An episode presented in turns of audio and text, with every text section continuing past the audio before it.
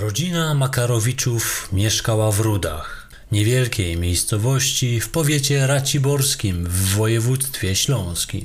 Byli oni posiadaczami ponadprzeciętnego majątku. Mało tego, byli milionerami. Ich ekskluzywna willa wyróżniała się na tle pozostałych domów w okolicy.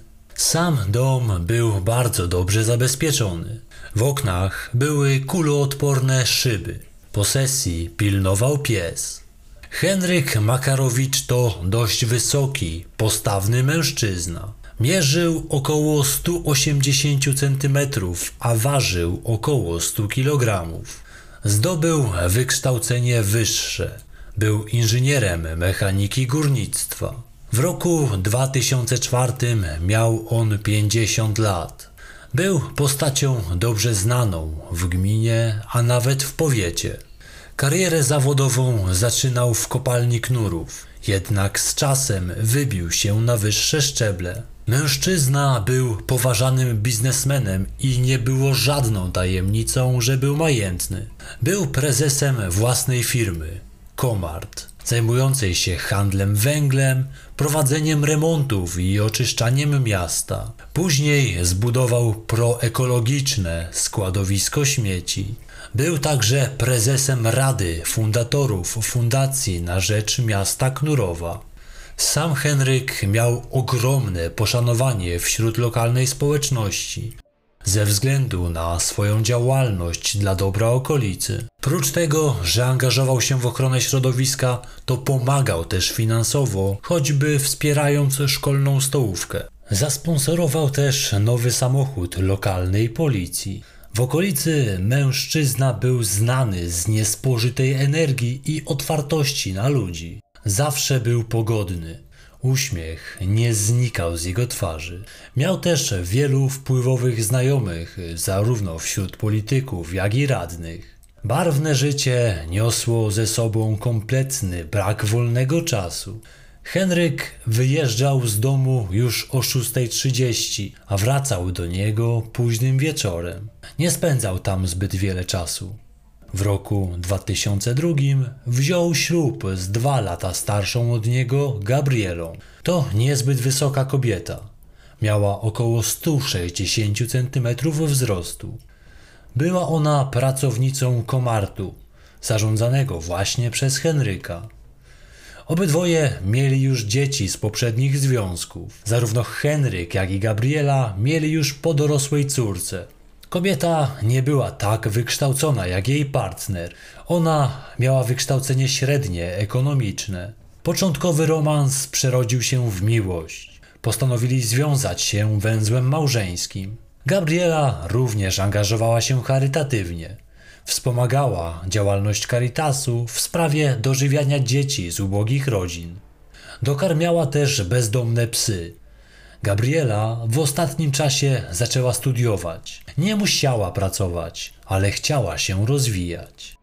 Henryk miał ambitny plan, by w Rudach wybudować osiedle domów jednorodzinnych. Wśród sąsiadów rodzina Makarowiczów miała nieposzlakowaną opinię. Ich zdaniem ogromny majątek nie przewrócił im w głowach. Mimo bogactwa pozostawali życzliwymi ludźmi. Żyli w dobrych stosunkach sąsiedzkich i nie zadzierali nosa. Nie czuli się lepszymi od innych. Henryk miał jednak drugie oblicze. Mniej krystaliczne od tego, które przedstawiłem wam do tej pory.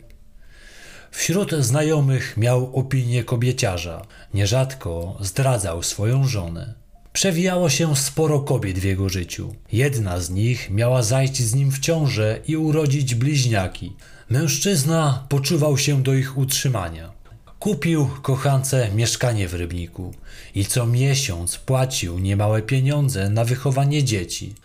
Gabriela podobno wiedziała o skokach w bok jej męża. Jednak rzekomo to akceptowała, choć z pewnością godziło to w jej dumę. Od jakiegoś czasu kochanka Henryka zaczęła otrzymywać anonimowe listy pełne wyzwisk i gruźb. Nie ustalono, kto je przysyłał. Można się jedynie domyślać. Gabriela starała się za wszelką cenę przypodobać mężowi. Z tego względu dwukrotnie robiła sobie operacje plastyczne, by poprawić swój wygląd. Liczyła, że w ten sposób zwróci na siebie jego uwagę. Nie osiągnęła jednak tego celu. Prócz kochanek w pracy, mężczyzna bywał także nierzadkim gościem agencji towarzyskich. Interesował się wieloma kobietami, ale nie własną żoną. Również interesy prowadzone przez Henryka Makarowicza nie były tak nieskazitelne, jak wyglądało to z zewnątrz. Okazało się, że proekologiczne składowanie śmieci wcale takie dobre dla środowiska nie było. Do Knurowa sprowadzano wszelkiej maści śmieci z całego kraju. W tym były także odpady niebezpieczne. Sposób ich utylizacji budził wiele wątpliwości. Z jakiegoś powodu kontrole przymykały na to oko. Jedna z lokalnych radnych postanowiła zainterweniować i zająć się komartem. Jednak szybko natrafiła na problemy. Zaczęła otrzymywać anonimowe groźby, by przestała angażować się w tę sprawę. Niestety, czasem tak bywa, że duże pieniądze i wpływy niosą też ze sobą duże ryzyko. W maju 2004 roku małżeństwo było na urlopie na Krecie. Razem z nimi był tam też ówczesny wiceprezes kompanii węglowej. Już po powrocie 11 maja 2004 roku urwał się kontakt z Henrykiem Makarowiczem. Tego dnia wyjechał on załatwić sprawy biznesowe i nie wrócił do domu. W ich willi w nocy miał się pojawić zamaskowany i uzbrojony mężczyzna. Przyszedł do Gabrieli żądając 10 milionów okupu w zamian za zwrócenie męża. Porywacze zakazali kontaktować się z policją. Razem z mężczyzną zniknął też Mercedes, którym jeździł. Córka Henryka chodziła po domach sąsiadów, pytając ich, czy nie wiedzą czegoś, co mogłoby pomóc znaleźć zaginionego. Jedna z sąsiadek powiedziała, że widziała wyjeżdżającego z posesji Makarowiczów Mercedesa należącego do rodziny. Nie zwróciła wówczas uwagi, kto siedział za kierownicą. Córka Henryka zdecydowała się zaangażować w poszukiwania Krzysztofa Rutkowskiego. Próbował on porozmawiać z Gabrielą, by ustalić szczegóły porwania. Jednak, jak wspomina sam detektyw, kontakt z kobietą był mocno ograniczony. Jej zachowanie wydawało mu się nienaturalne. Detektyw postanowił zorganizować spotkanie najbliższych poszukiwanego mężczyzny. W jego trakcie mieli ustalić szczegóły dotyczące sprawy. Gabriela na owym spotkaniu się nie pojawiła. Powiedziała, że zleciła to zadanie już innemu detektywowi. Rutkowski postanowił sprawdzić, czy faktycznie zleciła to zadanie komuś innemu. Okazało się, że żaden inny detektyw nie istniał. Za chwilę i sama kobieta rozpłynęła się w powietrzu. Razem z nią jej Mercedes. Gabriela miała w tym czasie kontaktować się ze wspólnikami Henryka. Opowiadała im o porwaniu i próbowała wyciągnąć od nich pieniądze na zapłatę porywaczom. Z ich wspólnego konta wyciągnęła 660 tysięcy złotych. Zniknął też paszport Gabrieli. Gdzie podziewało się zaginione małżeństwo? Czy kobieta była zamieszana w zaginięcie męża i postanowiła uciec za granicę? Dopiero 20 maja policja została poinformowana o zaginięciu Henryka, a w tym momencie także Gabrieli. Teraz za rozwiązanie tej zagadki odpowiedzialni byli policyjni śledczy. Sam Rutkowski zwołał konferencję prasową. W jej trakcie wskazał Gabrielę Makarowicz jako osobę kluczową w rozwiązaniu zagadki zaginięcia Henryka. Twierdził, że może ona być współodpowiedzialna za jego zniknięcie. Od czasu, gdy zajął się tą sprawą, nikt nie odzywał się w sprawie okupu. Podejrzewał, że to wszystko było wymysłem żony zaginionego mężczyzny. Zdaniem detektywa, Henryk Makarowicz został zamordowany. Co więcej, życie miał stracić w swoim własnym domu. Rutkowski wraz ze swoją ekipą przeszukiwali willę, a w niej znaleźli ślady zacierania dowodów. Córka Henryka zwróciła uwagę na diametralne zmiany, jakie zaszły w domu od czasu, gdy była w nim po raz ostatni, zaledwie kilka dni wcześniej. W jednym z pokoi w ostatnim czasie przemalowano ściany, wymieniono też dywan oraz wszystkie meble. Jak Gabriela tłumaczyła te zmiany? Malowała, by zabić czas. Nie potrafiła usiedzieć w miejscu, gdy nie wiedziała, co działo się z jej mężem. Kanapę wymieniła, ponieważ pijany Henryk nasikał na nią i śmierdziała. Ekipa Rutkowskiego zabezpieczyła ślady krwi na papierach wyrzuconych do kosza oraz na gniazdku. Krew była także na doniczce. Zerwano podłogę. Pod nią znaleziono liczne ślady krwi. Jej ilość sugerowała, że mężczyzna został pchnięty nożem. Znaleziono też kawałek niedopalonego koca. Na nim także były ślady krwi. Co ciekawe, córka Henryka twierdziła, że ostatni raz miała kontakt z ojcem 8 maja. To trzy dni wcześniej niż wspominała jego obecna żona. Tego dnia zorganizowali oni w swojej willi przyjęcie dla rodziny i znajomych. Impreza jednak nie należała do udanych. Doszło do mocnego spięcia między Henrykiem i Gabrielą. Pokłócili się o romans, który miał mężczyzna. Kobieta zrobiła awanturę przy gościach. Mężczyzna zdawał się zachowywać spokój. Pił jednak tego wieczoru dużo alkoholu. Jego żona natomiast była kłębkiem nerwów i paliła papierosa jednego za drugim. Z racji niemiłej atmosfery przyjęcie skończyło się dość wcześnie. Nazajutrz Gabriela dzwoniła do obu córek, skarżąc się, że Henryk cały czas pije alkohol. Ustalono, że kobieta ostatni raz skomunikowała się z rodziną 19 maja. Wysłała wtedy SMS-a do swojej córki. Napisała: Dziękuję za współpracę. Jutro otrzymasz list, a ja już nie będę żyła. Ustalono, że wiadomość została wysłana z dworca PKP w Katowicach. Od tego czasu nie dawała znaku życia. Pojawili się świadkowie, którzy widzieli na dworcu kobietę ubraną w dres. Przypominała ona Gabrielę. 21 maja udało się odnaleźć samochód należący do Henryka. Nad ranem został on zlokalizowany przed domem muzyki i tańca w Zabrzu. To około 35 km od Rud, gdzie mieszkał. Okazało się, że auto zwróciło uwagę policji już jakiś czas wcześniej. Posterunkowy zwrócił na nie uwagę, ponieważ było dziwnie zaparkowane. Sprawdzano wówczas, czy samochód nie widniał w systemie jako skradziony. Z racji, że wtedy nie było go w systemie, to stał w tym miejscu jeszcze przez kilka dni.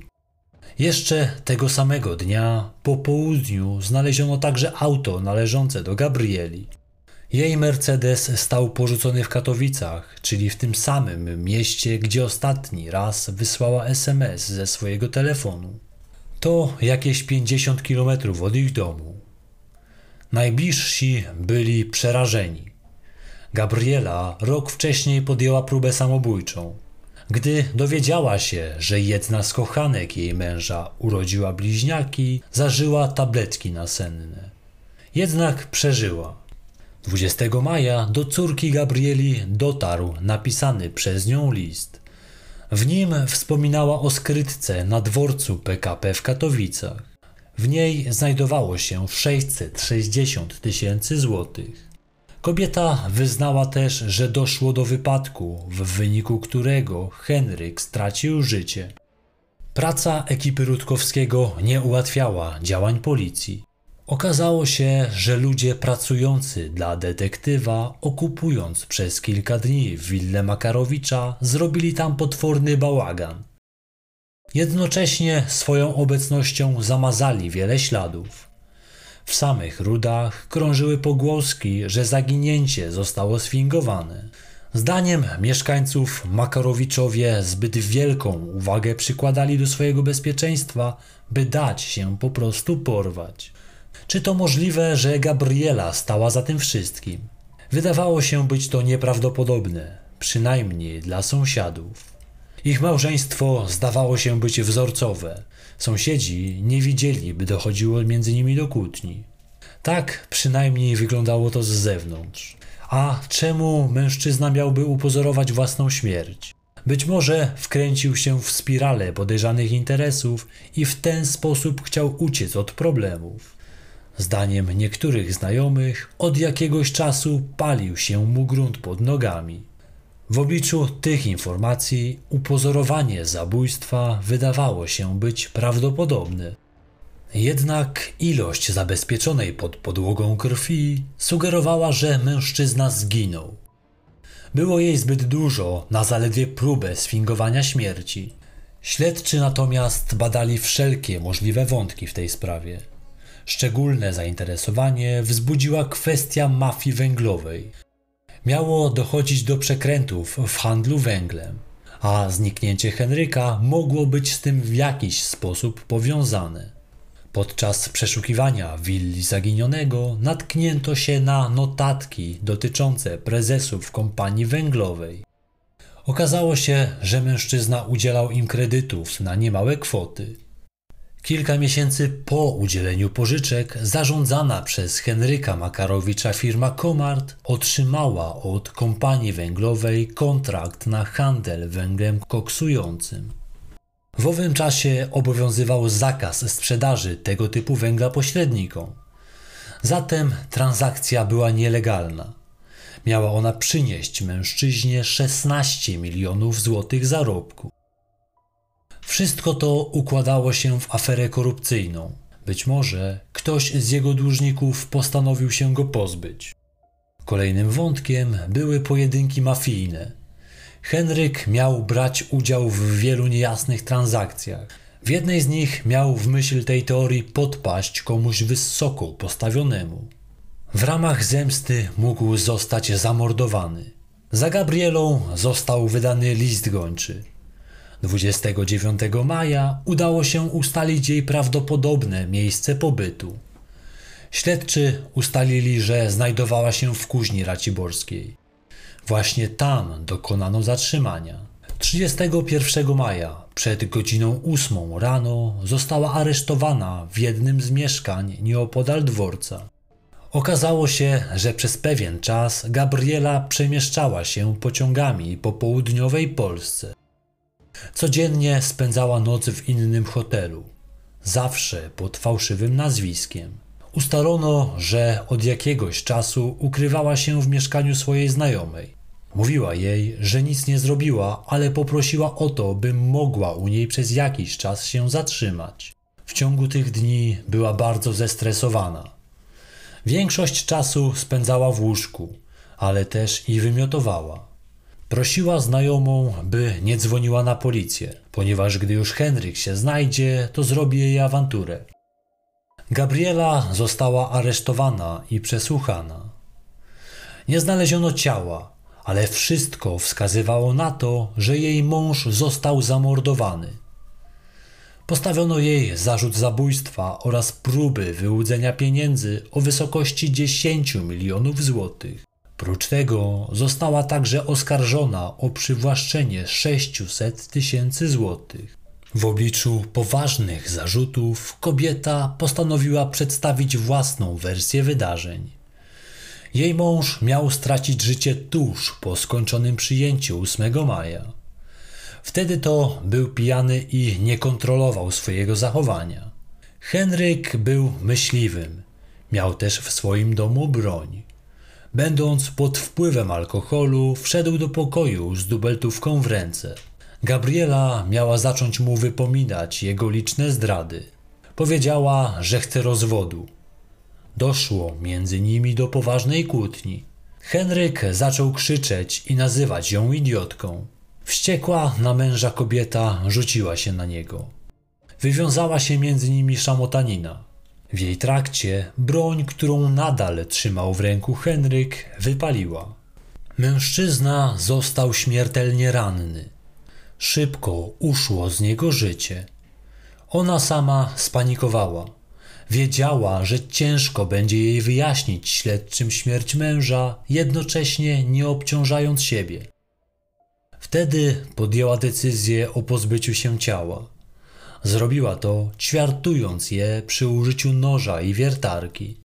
Rozczłonkowane części wrzuciła do kominka i spaliła.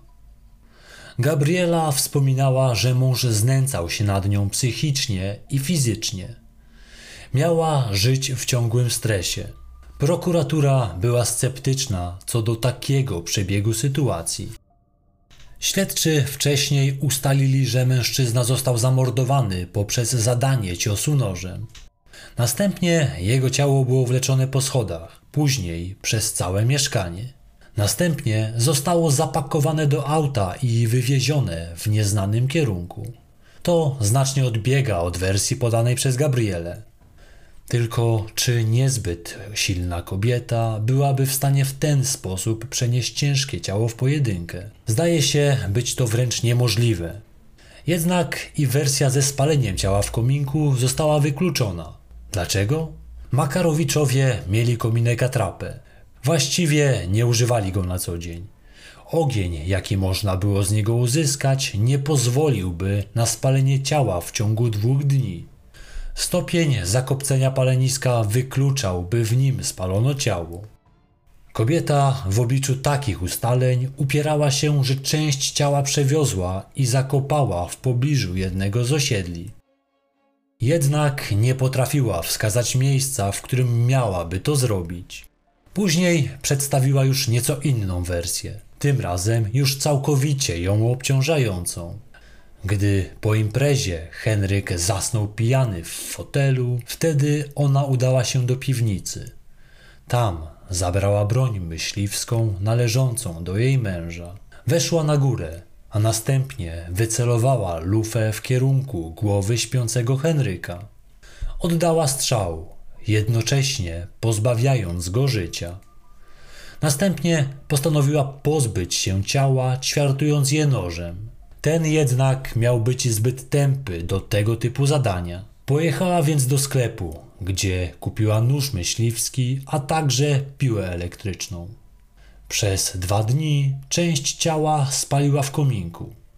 Pozostałe jego fragmenty włożyła do reklamówek i wywoziła do śmietników nieopodal hipermarketu w Rybniku.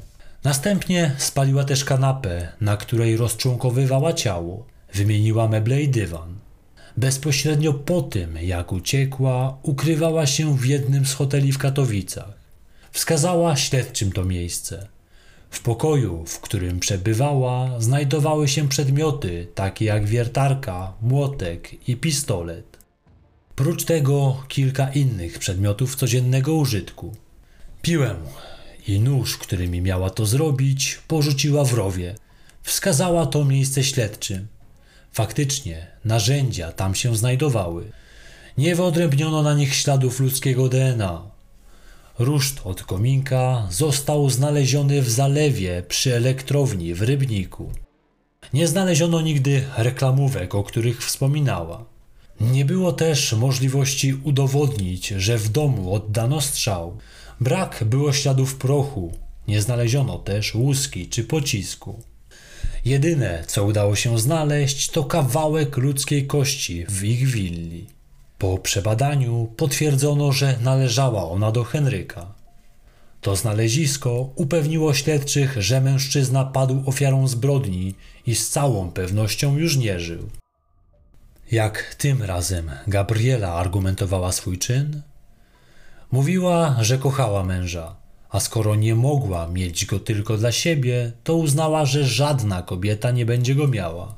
Wersja z jednym śmiertelnym strzałem nie korespondowała z ustaleniami śledczych.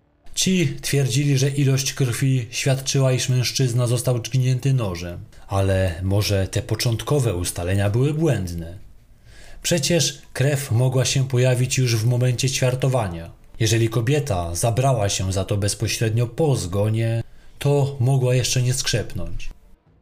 Tylko jak wyjaśnić ustalenia, że mężczyzna był ciągnięty przez całe mieszkanie i został włożony do auta i wywieziony? Czemu kobieta, już przyznając się do zbrodni, miałaby skłamać w tej właśnie kwestii? A może i tu śledczy pomylili się we wstępnej fazie śledztwa? Z aresztu kobieta wysłała list do swojej córki. Napisała: Bardzo żałuję tego, co zrobiłam. Przepraszam za wszystko. Znajomi nie wierzyli, by to Gabriela miała z zimną krwią zamordować swojego męża.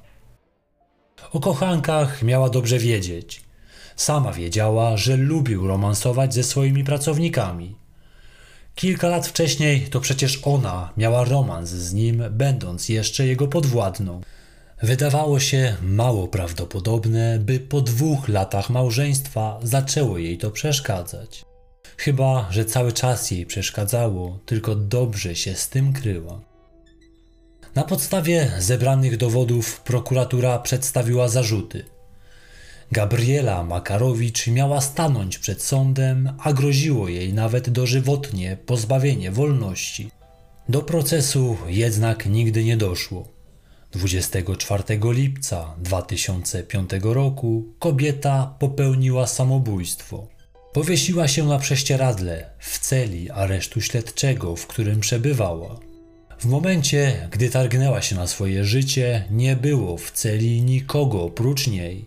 Współosadzone miały w tym czasie być na spacerniaku. Gabriela nie miała ochoty tego dnia wychodzić, dlatego jako jedyna została w środku. Z powodu śmierci oskarżonej prokuratura automatycznie umorzyła sprawę. Czy za śmiercią Henryka mógł stać ktoś inny niż Gabriela?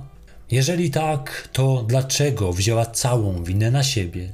Być może nigdy się tego nie dowiemy. Prawdę zabrała ze sobą do grobu. Do dziś nie udało się w tej sprawie zbyt wiele ustalić. Szczątki Henryka nie zostały znalezione. Po śmierci wpływowego biznesmena nadal prowadzono śledztwo w sprawie możliwej korupcji urzędników, z którymi miał styczność Henryk Makarowicz. Tym samym zatrzymano Jana K., byłego zastępcę dyrektora ochrony środowiska Urzędu Marszałkowskiego w Katowicach. Mężczyzna był wpływowym urzędnikiem. Miał wpływ na to, kto otrzymywał dotacje oraz pozwolenia na budowę. Był on podejrzany o przyjęcie łapówki w łącznej wysokości 160 tysięcy złotych. Pieniądze miał wręczyć mu właśnie Makarowicz. Dzięki tej łapówce wydana została zgoda na wybudowanie składowiska odpadów zaledwie 150 metrów od domów mieszkalnych. Firma Komart przeprowadziła remont dachu Janaka, nie biorąc za to pieniędzy. Pozornie nieskazitelny człowiek, jakim był Henryk Makarowicz, skrywał wiele tajemnic, które burzyły jego wizerunek wzoru godnego do naśladowania. Czy za swoje podejrzane interesy zapłacił życiem? A może to jego słabość do kobiet sprawiła, że żona postanowiła się go pozbyć? Nic w tej sprawie nie jest oczywiste. A jakie jest wasze zdanie?